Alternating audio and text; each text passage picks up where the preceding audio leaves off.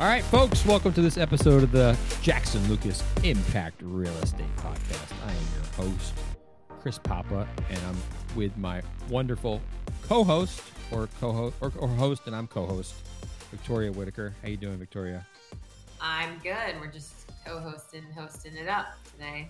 Two hosts, no co's. Hostess.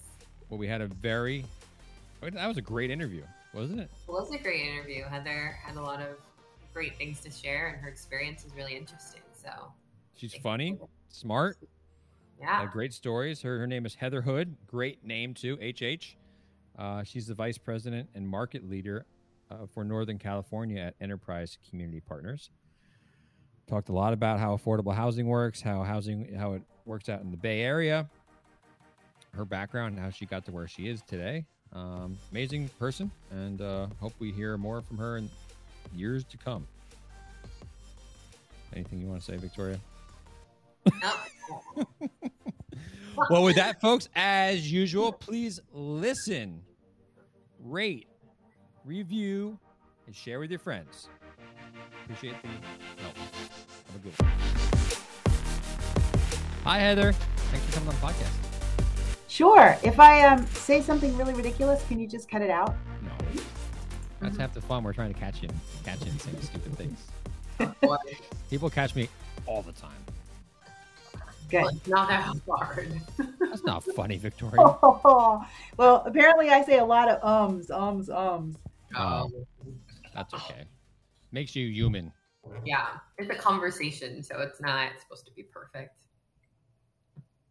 Good. You're not just the vice president and market leader of Northern California for Enterprise Community Partners, right? You're a human being. That's what they, that my kids are trying to remind me of all the time. well, you are the vice president and market leader of Northern California, which is a big part of California, uh, at Enterprise Community Partners, which is a big company all across the country, big name in this space. Could you tell the world if they don't know already what Enterprise Community Partners is, please? Sure, I would be glad to. Um, you know, uh, it's a large organization that's having we're having our 40th anniversary this year. Oh wow! Um, we have a vision that we can live in a country where home and community are stepping stones to more. Mm-hmm. And we're a 501c3 nonprofit organization, so that means we have a mission, and that is to make home and community places of pride, power, and belonging and platforms for resilience and upward mobility for all. So we've got a big agenda. And to do that, we've got about 2,000 people in different parts of the country.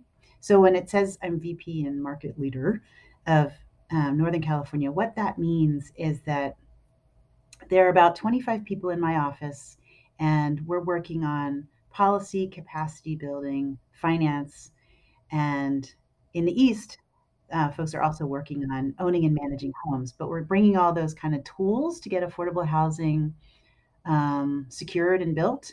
Mm. Um, and so, so far in those 40 years, we've invested about 53 million in a lot of different ways, mostly tax credits in the field. Um, so we provide the resources for developers to affordable housing developers to build and preserve affordable homes. We're not typically the ones doing the building.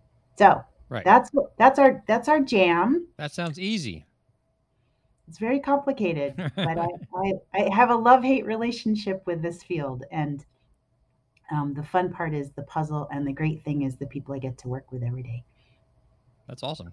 So, let's say, well, where does that fifty-three million dollars come from? Well, it's a very big mix. Um, uh, some of it is from philanthropy. Um, and that is typically the kind of resource that's used either for um, staff operational stuff or for seed funding structured loan funds. Those are funds that we create that are typically very, they're more patient and um, a lower expected um, return and terms for the borrower. Um, and um, and then tax credits, I think, would be the biggest. Low income housing tax credit is a particular interesting technique in the field that started in 1986, the year I graduated high school. So I didn't create it. Um, but it is um, really quite genius, non nonpartisan um, technique to provide resources for the for affordable Yeah. housing. So you're syndicating those to developers, hmm Yes. and then the the other the remaining. And so is there? Do banks or like institutions have a portion of their capital they allocate towards something along these lines where they're like don't need the re- the returns at such a high level? Like is that kind of where their Yes. comes from? Okay. cool. Yeah, and then the and then um, in addition, um, the U.S. Department of Housing and Urban Development, and in some cases contracts. Like my office has a couple contracts with the state of California where we're providing TA to them and or their partners. Mm. So it's a variety of places that we get our resources, but mostly we're just redeploying them either in time, talent, or or finance tools. So you're sourcing developers too. Is that like the big part? It's like say I'm a developer of affordable housing Mhm. in uh, and your your region, Northern California. Where does where does that entail? So let's say you're in Oakland, California. Uh, you could be in Denver, Seattle, Minneapolis, um, lots of places. But you you are looking for, um, uh, as one of your probably 15 to 20 some sources for affordable housing Mm. project. Um, you're looking for sources to finance that, and let's say you need a um, acquisition loan. You found a great parcel that is maybe it's public land being sold by a transit agency and you want to acquire it. You come to us and you uh, come to lots of people and you compare and contrast the terms for uh, for acquisition acquisition loans. Um, and let's say you've settled on us we provide let's say a $5 million loan for the acquisition of a project or property and of, um, and then later perhaps you've also need tax credits, you come to us and you say you're looking for tax credits. Let's think about that. You've also like like you would getting a roof on your home if you own your home, you would be comparing and contrasting bids. Um, in many cases, we have long-term partnerships with folks, and so they're not comparing and contrasting. They just know that we're in it for the long haul and not going to rush out in what we call year 15 Mm, um, yeah. and um, that will be there to solve problems if something goes wrong. So we're not going to just dump somebody because of that. So we're um, we're trusted, been in the field for a long time, and that's why people come to us. But are, are you covering um like your specific region? What is what is that? The one that I'm responsible yeah. for. Like what what is that like? Where do- where do you draw the line? you know, that's of- funny you ask. We don't we don't actually have a line. Um, We and need a brother- line. Yeah, I know. Well, so my Southern California counterpart, Jamar Wilson, um, cover, covers Southern California, and um, he doesn't really go much more north of Santa Barbara, and I don't typically go more south than the Central Coast around um, Santa Cruz, Monterey, um, but it's not. There's not really a line Yeah. because I- I simply serve all, whatever anybody perceives to be Northern California at this point. And we've got a couple programs that um, are with the state that are statewide, and so it it's irrelevant where that line is. Right. Awesome. And I actually worked at a similar firm. I worked at Low Income Investment Fund, and Uh-huh. I stumbled into um, that position. Um, just had someone who I worked on the program team, and just had another employee who also had done some early childhood work with me. How did you end up um, in your work? I saw that you were at San Francisco Foundation before. How did you end up at Enterprise? Um, uh, I always wanted to be an architect, and and then as it turned out, after going to school for the first time for architecture, um, I realized that the architects were the last ones called after everything um, had been figured out, the policy, the par- you know parameters of the project, the financing, all of it. And I thought, well, I don't like being in that position. And I also wasn't making enough money to pay back my loans, which at the time were a lot to me. That were, I think they were $147 a month. And I just couldn't Wow, do yeah. it on my architecture. But you got to say you're an architect, which is pretty cool. No, no, no. So I didn't really because, Oh, no. um, you know, in af- after a five year or any professional architecture degree, you need to apprentice for a certain time and then pass a whole bunch of tests. Mm. And I worked for a design build firm, which kind of sort of counted. And um, then I was like, okay, love this. This is a wonderful way to get to know how things really get done in the field. Um, I was the young woman on the field with a 20 some big burly construction guys in a design build firm. And I was trying to get their attention, you know, to follow the designs and um, would bring them donuts. That became the trick. um, construction guys love donuts. oh, yeah, it's very clear. All like, people love donuts yeah, yeah. Just go to Dunkin' Donuts, get some coffee and donuts. It's still a trick of mine, um, but it's moved into like, you know, artisan bagels. Yeah, cookies. Um, anyway, so um, you asked how did I get here? I, I don't want to go through the whole thing, but it was a curly process. And um, but the initial idea was that I was focused on the building, and it occurred to me um, after being in the field a long time that I couldn't pay my rent, I couldn't pay my bills couldn't pay my loan. Yeah. so um, why not go to grad school um, to more see loans. if I take on more loans? Um, so I was very lucky to get to go from Philadelphia to UC Berkeley because um, I thought, okay, what I want to do is think about the people and the neighborhood scale. Yeah. So I started doing that in a one-year master's program, and I was like, okay, wait, but the city planning people down the hall, they get to really set the parameters. So I'm going to go do that too if I can figure out how to pay for that. So I did it. I was super blessed to get to. Oh, it's fantastic. So that's what got me into the bigger scale, and um, got to work at UC Berkeley doing research and teaching um, around what we now call equitable transit oriented development, mm. which led to then working at the San Francisco Foundation, mm. which was a great place to work in a complicated initiative with 25 partners and 14 funders and really being in the circus of trying to get ETOD done in the Bay Area. And a wonderful group of partners, lots of um, long debates about what is equity and all that. But we got lots of great plans done around particular transit stops and for lots of affordable housing and community benefits. And lo and behold, it was becoming incredibly clear that it's not enough to have a city council or a regional entity pass important policies to let this stuff happen. Mm-hmm. Um, I was like, damn, it takes money. Yeah. You got to know it. Show me the money. Yeah. Um, and I didn't know anything about money at the time, other than personal how to count, um, and philanthropic how to count. But we were talking in the tens of millions and billions that were needed to actualize these things. So um, that initiative, which was called the Great Communities Collaborative, um, had at that point a trusted relationship with our regional planning agency. Um, and they said, well, they have money. We have the problem and they have the money. Mm. So if they could get their goals their goals done by building more affordable housing near transit to get more people on the trains and the buses and the light rail, then let's mix our efforts. So we created a an $80 million fund called the Bay Area Transit Oriented Affordable Housing Fund. And we're off to the races to try to have these kind of low interest loans just for doing that kind of work. And, and in the process of doing that, working with the CDFI, community development finance institutions like LIF and Enterprise and LISC and others, it was like, oh, that's how that big money works. Hmm.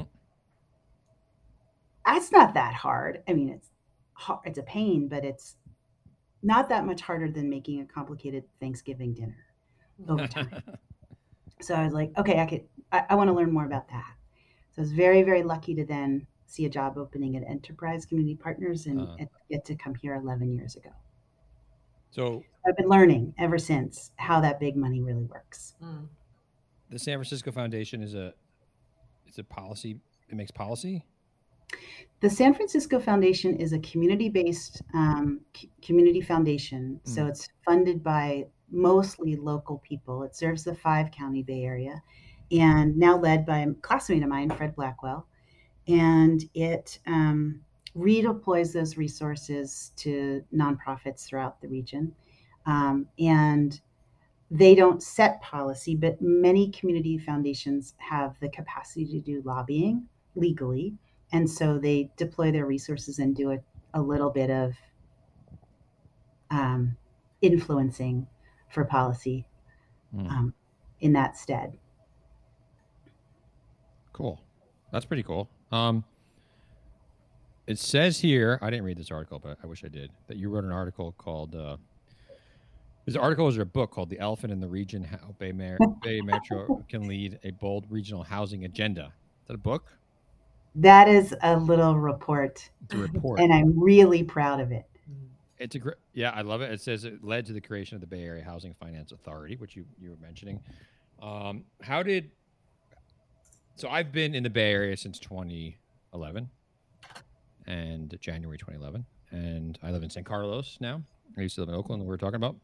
Mm-hmm. We just had a we have a train station here, and not that long ago, uh, Prometheus built a whole big complex down there um, around the train station. I'm not sure if there's any affordable units in it in there or not, but is that something that you were looking at? Like, if say like Prometheus wanted to build like a percentage of the units because um, they're a market rate builder, right? If they wanted to build, I don't know what the requirements are, but I'm sure there's some requirements for affordable stuff. Would you be involved in that, in the financing with that? We'd not, we would not likely be involved in the financing of that unless, um, well, when you say you, do you, I'm having a little conflation in my brain. Do you mean the Bay Area Housing Finance Authority or do you mean enterprise?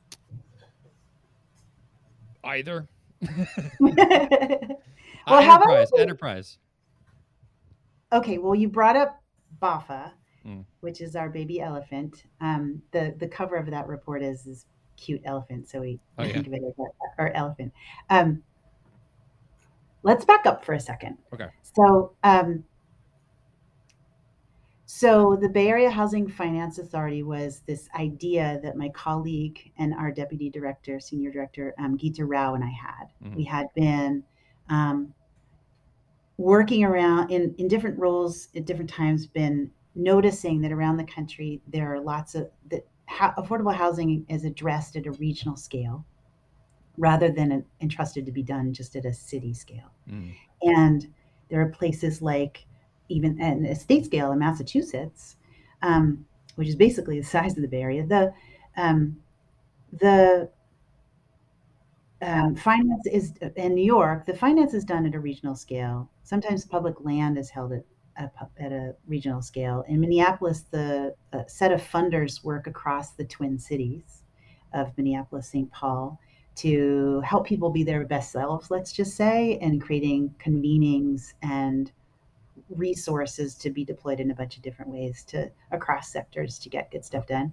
Um, in in Puget Sound, where Seattle um, and Tacoma are that there's a lot of policymaking that influences how affordable housing gets done at a regional scale. And so, why is it that across California and especially in the Bay Area, we have these cities who really don't? We have many cities that would like to get housing done and don't have money, mm. or would like to have affordable housing done and have money, mm. and then a whole lot who don't want it mm. and go about saying they're going to do it and basically are faking it. And so, um, and we've got some laws that previously didn't um, have any sticks or carrots to make sure things got done. And so, instead of having the this sort of dynamic play out where some cities are creating affordable housing and many are not, which is exacerbating the fragmentation of choices for people who um, have lower incomes, but and and segregating our region even further. Mm. Um, we thought it would be more appropriate to have a regional housing authority with the finances in order to be deployed so that we've got choices for people around the region.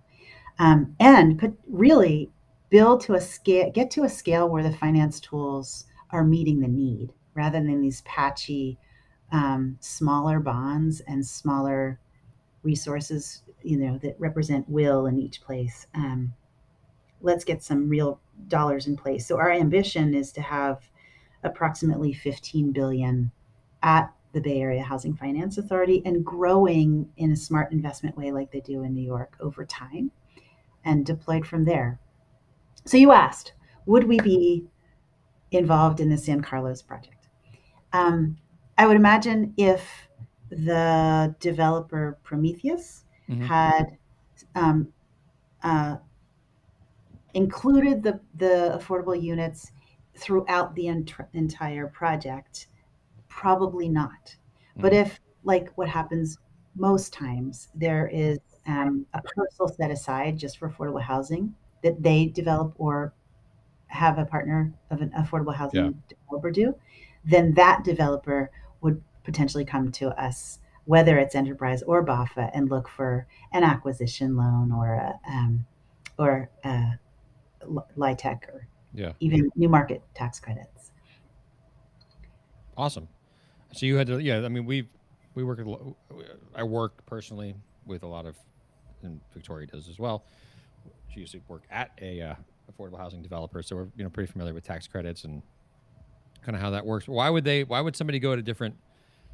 Is it just like getting a loan? Like if I was gonna, I do, I more, you know, I shop around for different mortgage like lenders for my ha- my house for my mortgage. It's the same thing when you're affordable housing developer. You just who's got better terms. Mhm. Yeah, it's the same thing. Kind of It's the thing. same thing, but then it's also um, who has a good track record, who's been in it for a long time, so has that wisdom and kind of relationships with banks and other investors um, when there are problems to have that um, the foundation of trust that's there because you're going to have problems. There's going to be a bunch of wrestling about who's in what position on the team. And so there's a kind of um, inclination for folks to, some people want just whatever is the best deal. Mm. I'm trying to think of an analogy and, and I, I'm thinking of cars, buying cars, but I want to find a different analogy. what's, something, what's something really important and major that an individual Cars. House. cars, house, Uh, Yeah. Well, schools. it's- Partner. Partner. Yeah. Yeah. Buy it. Um, well, so just I'll go just back to the the, the literal. Um, so you you want somebody that you can really trust over time, that will be mutually supportive, um, and is not gonna um, run you throw you under the bus if something goes wrong, or and, and we'll just have that stick to itiveness. So Mm. the developer's looking for that, and the tax credit partners are looking for that. Like for example, we partner a lot with uh, J.P. Morgan Chase, Mhm. and we know them and we like them. We partner with lots of folks. And just- them there is one bank as an example where we've got a good thing going right now. That's great. And then, like, is it? I always hear it's very hard to develop in the Bay Area. Um, you know, there's a lack of housing, lack of affordable housing. Is there, like, this is where you do most of your work? Why, like, what do you, what do you see as the reasoning behind that? And is there a way? Why is it hard here? It's hard here at the same for for there are things that are hard all across the country, and then there are things that are unique to California and the Bay Area.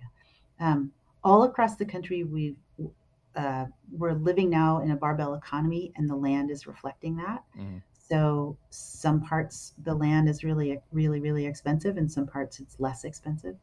Um, in construction costs are through the roof. They've been going through the roof for over a decade, but now they're really outrageous.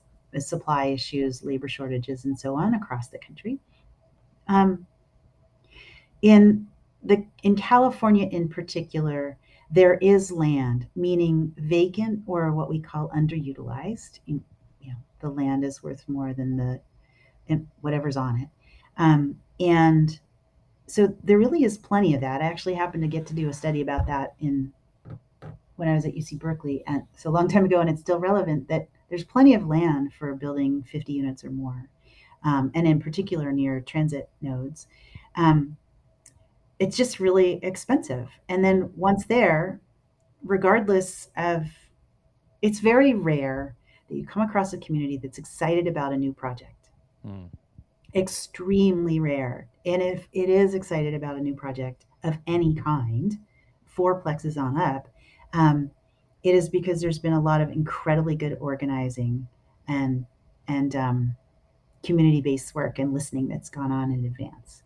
Anyway, um, because of that NIMBYism and the lawsuits that often ensue, it takes a very, very, very long time to come to a compromise and to get a project approved.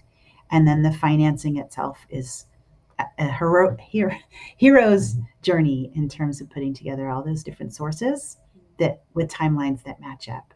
So I'm sure that my colleagues would say there are so many other barriers, but th- those those really are a challenge. And whether the NIMBYism expresses itself in advance with um, with um, antiquated zoning laws that uh, call for um, less density, um, or if it's the active NIMBYism that's just raging now um, for new projects because they're too tall or going to cause traffic or whatever it is, um, that just slows everything down. You finding that a lot in the Bay Area? Yeah, you can just open any of our local newspapers yeah. any day, and there's some news story about it. Yeah. Um, yeah, I mean, it's just a, a crazy thing to me that, you know, we created something like 40,000 jobs in less than a decade, and um, we've only built about a, a, tenth or so of the units that would go with those. And so our supply and demand curve is crazy. Um, but it tells you that there, our, our region has grown a lot mm-hmm. in the past 20 some years. And um, well, we, so there are a lot of new people. I'm new, relatively new. I moved here in 1980, no, 1994. And folks are looking behind them and saying, well, but we don't want you to live here. Mm-hmm. Right. Yeah. Yeah. Or we, and especially uh, around race and income lines. Oh, we don't want those people, not those people. Even if one was once at an income level, those people, so to speak. It, it's, um, it's, it's quite exclusionary as much as we, yeah, um, purport to be uh, a liberal place. We're, we're quite conservative in, in, in how that gets yeah, I, I, I, in our house. I found that as well. I moved from New York and from the East Coast, originally New Jersey, and so uh, yeah, I was kind of shocked how it seemed very exclusionary because um, you hear all the how liberal it is in a lot of ways. Um, and uh, Victoria, you went to Berkeley. Did you get an MBA there? Got my MBA at Berkeley, yes. So, and then, okay, and then Heather, you went. You got your was it master's in public policy? No, I got a master's in architecture and a master's in city planning. Okay. Did you do you find like that skill set what like what you learned as an architect what you learned in your master's programs like help you now are you still using a lot of that skill set they like kind of led do you see like the progression of your career and it kind of all led here and it's all coming together as and it, and it wasn't on purpose um for sure the both degrees come in and I wish I got more opportunity to actually design physical things. If I had more time in the day, I'd get to I'd, I'd do I'd buy buildings and design things, and but I don't. Um, the design thinking of taking a bunch of variables, laying them out, stepping back, thinking through what you're really trying to achieve, and um, bringing people in to help solve that. Think it through, be creative, um, and design solutions. That comes in every single day. Um, but not so much that the result is a building you know mm. like an architect has. Um, so the design thinking for sure. And i always take that for granted but sometimes i'm in meetings or in partnerships where i'm like oh yeah they're more linear oh yeah they're much more artistic and freeform and not necessarily goal oriented. So I really I appreciate that training. Um, and then um, uh, I drive my team crazy because I'm a very visual thinker. So I'm always drawing our solutions and drawing bubbles and whiteboarding stuff. Um, so you can there's examples all around. Um, and then with the city planning, similarly, thinking about the policy implications for the long term and thinking about all the systems that are layered on top and entwined in one another in, to get the places we call cities and regions mm-hmm. um, was really really helpful really really helpful but i wasn't i didn't specialize in housing back then yeah. so probably could be much smarter at what i do now if i had done that Oops. and I don't, I don't know about you Heather, but I also list the network that I got to meet. I don't know if do you end up seeing people, your classmates. I know you already spoke about one. Do you see a lot of the people you went to school with? Oh, for sure. It's just a, it's a fantastic, you know, you know those bubblegum machines. Um, it's like almost every day I'm dealing with either somebody from the program, right? Put a quarter in, and there's another one of them. and, um, sometimes it's the flavor you want. Just, sometimes it's not.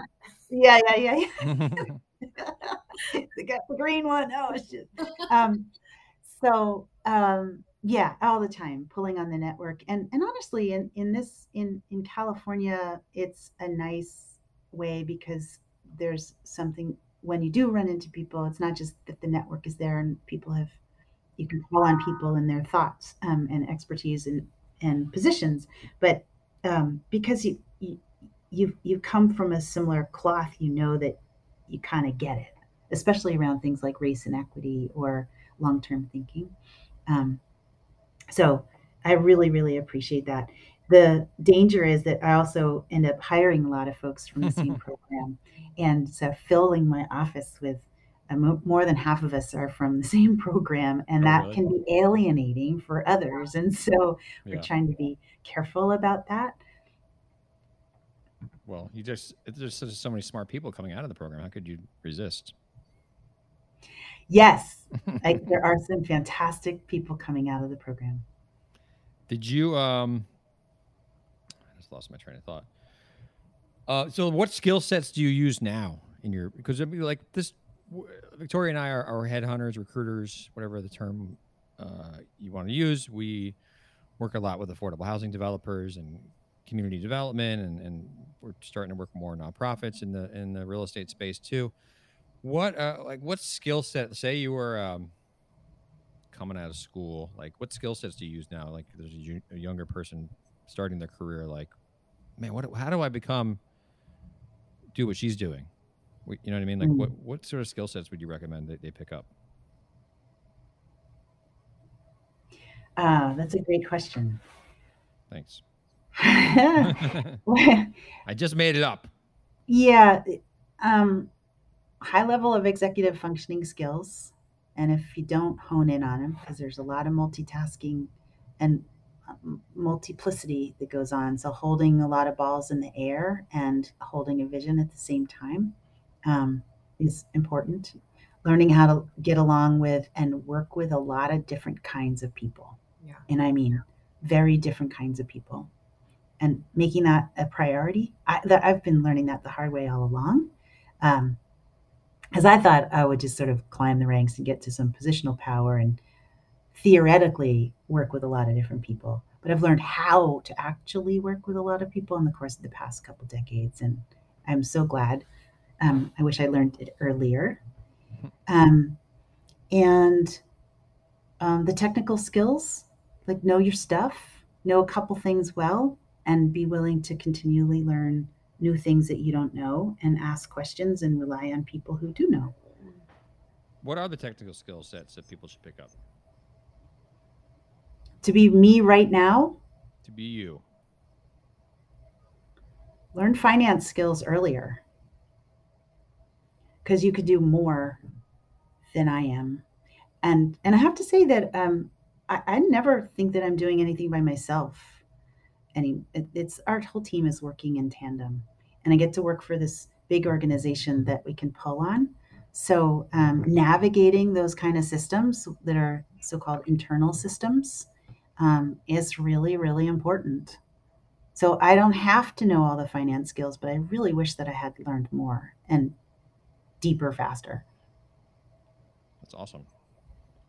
Um, where do you see enterprise growing over the next couple of years? What do you see happening in the in the affordable housing world? Because I'll just my experience is I, I started working a, with affordable housing developers and in that world probably over 10 years ago, I would say. And it was not that many people really knew what it was. I didn't really know a lot about it. Um, and I've been learning over the years and had some good mentors. But, you know, all of a sudden, a lot of capital has been flowing in that direction in the last couple years. Mm-hmm. Um, mm-hmm. Like, where do you see? So it's become, I always say, it's become like the, the belle of the ball.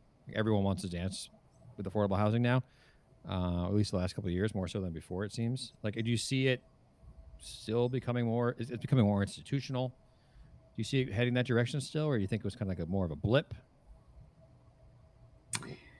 Um, well, before the pandemic, there were over 11 million people who were paying over half of their income for housing across the country. Mm. So we've had a crisis mounting for years and years. And now, uh, let's say it's the tail end of this pandemic, um, knock on wood, mm. the um, it, the crisis has gotten even worse. We're seeing s- just such exacerbated affordable um, housing shortages that we've got 160, maybe 200,000 people homeless in the state of California now, and we'll have more every month as we go. So there's a, a very clear need that the public is seeing, and now housing is top a top item for elected officials when it hasn't my entire hasn't been my entire career. So it's popular and visceral. And my sincere hope is that that creates more resources and policy changes um, and understanding of how we got to this place, much like we did with healthcare um, in the couple decades ago. So um, when you say it's the belle of the ball, I'm not really sure what you mean. Well, it seemed like a lot of developers all of a sudden institutional capital was flowing that direction more so. Like starwood created their own affordable housing development firm. Blackstone got involved with it. Um, mm-hmm. more shops that when i remember it being just families were the developers. It was like oh like this family over here owned affordable housing. It was there wasn't such large shops getting involved in the space. Ah i see. Um, well, there are big portfolios for sale. There are big properties that are coming out. Um, and those organizations, some, mostly private companies, are rel- realizing that there's a profit to be made. Mm-hmm.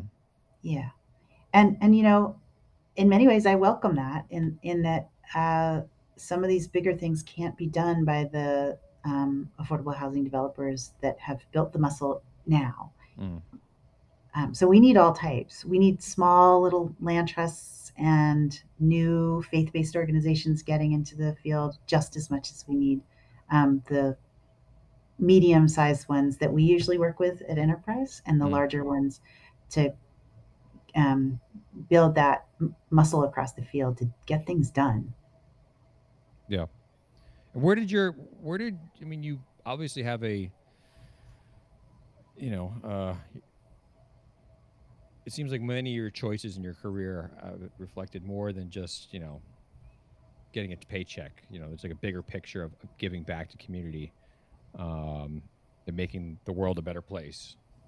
Where did that come from? Did you grow up in a, in a household where that was something that was taught to you, or like not everyone has that feeling when they're mm. their job? Like, yeah, well, um, yeah, it was an inclination from a young age. Um, thanks for asking the question. Let's see. I, I grew up in a part of Philadelphia that, if you look at the zip code 19118, you'd think it's a lily white place and the health outcomes are pretty darn good. Um, but it was a mixed income place, successfully a mixed income place. And we, my family of four, um, grew up we grew up in a philadelphia has a lot of row houses this is not a row house it's a mm-hmm. semi-detached house so half of the house is connected to another house mm-hmm. called twin house there and um, we lived in what would rel- just kind of be called the wrong side of the tracks so perfectly nice um, and, and, and interesting but i went to school with the kids in the mansions mm. and the bigger houses and so i was very aware of class differences. So my antenna were up and not real I wasn't feeling like I belonged. And I think many people who have that sensation, whoever they are, wherever they came from, whatever color they are, hold that at, um, and it builds empathy.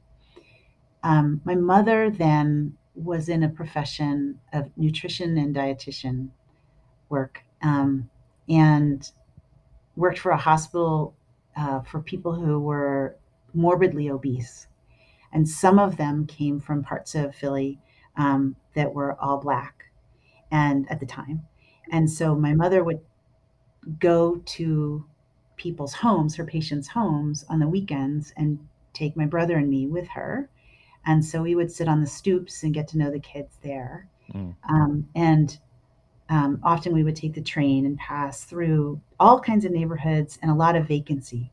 So it became a big question for me very, very early on. Um, why is it so unfair that some people live with so much and some people with, live with so little? And what's up with all these vacant buildings and different living conditions? And um, why do these people live near the industry and these people live near the lovely linear park that goes through all the city and so on?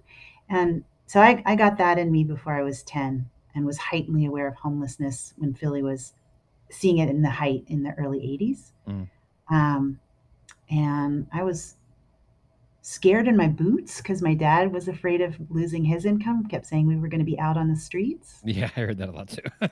yeah, we're going to be out on the streets. We're going to be out on the streets. And so that, to me, as a child, that meant we might be homeless. So ever since then, I've been deep in my bones not wanting kids to have that sensation of thinking they're going to be truly out on the streets. I want that stability for everybody. That's great. And then did you have an interest in real estate at all growing up or you just kind of fell into that? Well, I was my mom and I loved to go um, break into construction sites. My my grandfather was a civil engineer, first in his generation to go to college, and um, his idea of visiting him in Southern California was not let's go to Disneyland. It was like let's go take a pack sandwich and sit on a bench and watch a construction site. Yeah, yeah. yeah. so we did that. That was our idea of fun. And my mom and I was when I was a teenager, we'd break into um, like housing renovation projects, and so uh, I just I liked I liked that a lot. What's the weather like in San Francisco today? I'm in my office it appears to be sunny. And but I don't know what the temperature is because I got here at about eight and it's probably warmed up quite a bit since then. Well, you ready for the hot seat? Sure. Oh. The hot seat is sponsored by KK Reset. KK Reset is an HR management and outsourcing consulting firm that specializes in helping organizations to reset their culture, structure, and path. They do this through services which include comprehensive consultation to identify gaps and opportunities for corporate training programs, HR services, and career mapping services. They've collaborated with nonprofit startups and academic organizations to protect them from liabilities, reduce turnover, and preserve their brands. They have also collaborated with a number of my clients on the real estate front who are not large enough to have their own in house HR program. So they outsource it to KK Reset. KK Reset comes in, maybe sits on site a couple days a week, and provides you know everything you need from an HR perspective for your for your firm. So it's a great uh, resource for those shops who just maybe it doesn't make sense for them to have in-house HR function. Um, so please check them out at kkreset.com. K K R E S E T.com. Your office is going to be burning up. Um, Bring it on. You ready? Do you have a book, book or podcast or both recommendation? Yes. So um, I love the Ezra Klein show. I love it. I was really I was into Tim Ferriss and and Brene Brown's um, Unlocking Us beforehand, very different ones. Um, Tim Ferriss is interesting, eh, but just got to be a little bit too macho for me. And yeah, I, yeah, yeah, me too. It's like okay, I felt kind of inadequate all the time.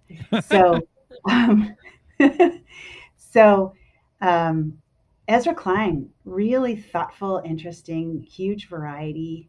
Um, I was just listening to one the other day about um, going back to the office with two experts who live somewhere in the Midwest and um, do a lot of research about it. And I got tons of ideas, and it's just very thoughtful.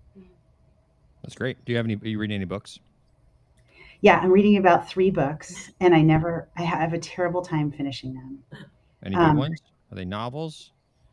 So this is for um, my own personal. I want to, I want to know what books I should be reading. So the I'm trying to remember the author, author, but the one I'm reading um, that I'm actually over the hump of the middle is "In Every Mirror She Is Black," and it's about three different women who are black living in Sweden and oh, their wow. different experiences of being there. Um, and all three of their lives in different ways connect to this one very wealthy white patriarch. Um, and and so it's interesting to see how um, they oh, they're each very independent and different and solid um, in their own right, of course. But this guy has way more influence over each of them than at a existential level one should. Huh. Any one person should, let alone somebody who's a white man in a foreign country. So I I've been really loving that. Huh. Do you, are you listen? Are you watching any shows on TV? I need a new show. I started watching the Michael the uh, Mike Tyson show on Hulu. Oh yeah, I've got that on my list in, on Netflix. Um, I just finished Borgen, B O R G E N. It's a show about the Danish a Danish prime minister who's a woman, and okay. um, and you know they have normal politics there where they fight about things and resolve them and then come up with policy. They have about 17 parties in a little country the size of new jersey wow. whereas we've got this huge country and you know so polarized and nutty um, really strange. And so um, I, I, like their politics and the the dialect though you have to read the subtitles um, is is witty and and intelligent and cool characters, and so love it. I need a new one myself. I've been bopping around and not satisfied with what I'm finding. Well, I'm watching She Hulk. She Hulk. She Hulk, Attorney at Law, on Disney ah. Plus, and uh, I'm watching the Mike Tyson show, which I just watched the first episode yesterday, uh-huh. and the new Game of Thrones one on HBO Max. Uh no, I can't do the Game of Thrones. No way. I've tried that. Very political. Very political. There is gruesomeness yeah. though. It's the gruesome. I can't do it. I tried it at night a long time ago. Couldn't sleep. Tried it in the daytime on a weekend. Couldn't sleep. Hmm. I'm just forget it. All right. Can't do it. No problem. I'll watch it. For I'm you. more like i would rather watch notes. Disney Frozen than watch again. How about Disney Frozen too? That wasn't so good. That was a money grab. I saw it. Uh, Victoria, you want to ask number question number two? Yeah. Do you have any advice for anyone looking to start out in the field other than get get to that their finance chops good fast? Yeah, you know, um, if I could do it over again, I would have taken more risk and worked for a nonprofit, mm. um, or done something I wasn't familiar with in the beginning. Um, in my field of vision at the time, coming out of my little world, though it seemed expanded. I thought I was so expanded, big horizon. It's like, no, I had a little world, which was basically private sector and, and maybe public sector. I didn't know about the nonprofit sector. I didn't know about organizing. I didn't know about any of those things. I just knew I couldn't afford to pay my bills yeah. if I worked for them. And you know what? I ended up paying my bills. It was fine. And um, I could have taken a bigger risk there and, and worked for any no- number of nonprofits in Philadelphia had I had I done my my taken more time mm. to figure it out. Mm. so I'd encourage doing that earlier rather than to see what it's really like and crossing across all the sectors by the time you're 35.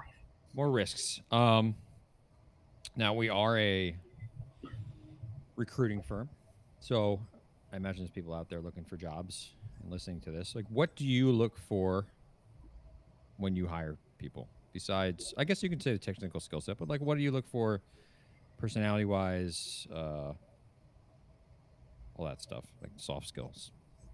Sure it's getting along with other people and and being willing to compromise knowing when to listen knowing when to step up um, willingness to learn. Um, there's we call it in my office zuza which is a word I made up a long time ago, which is just to describe that certain something that's a sparkle in somebody's eyes, which says they're hungry to get something done or to know something, or um, there's a passion in something that propels them and that says they care.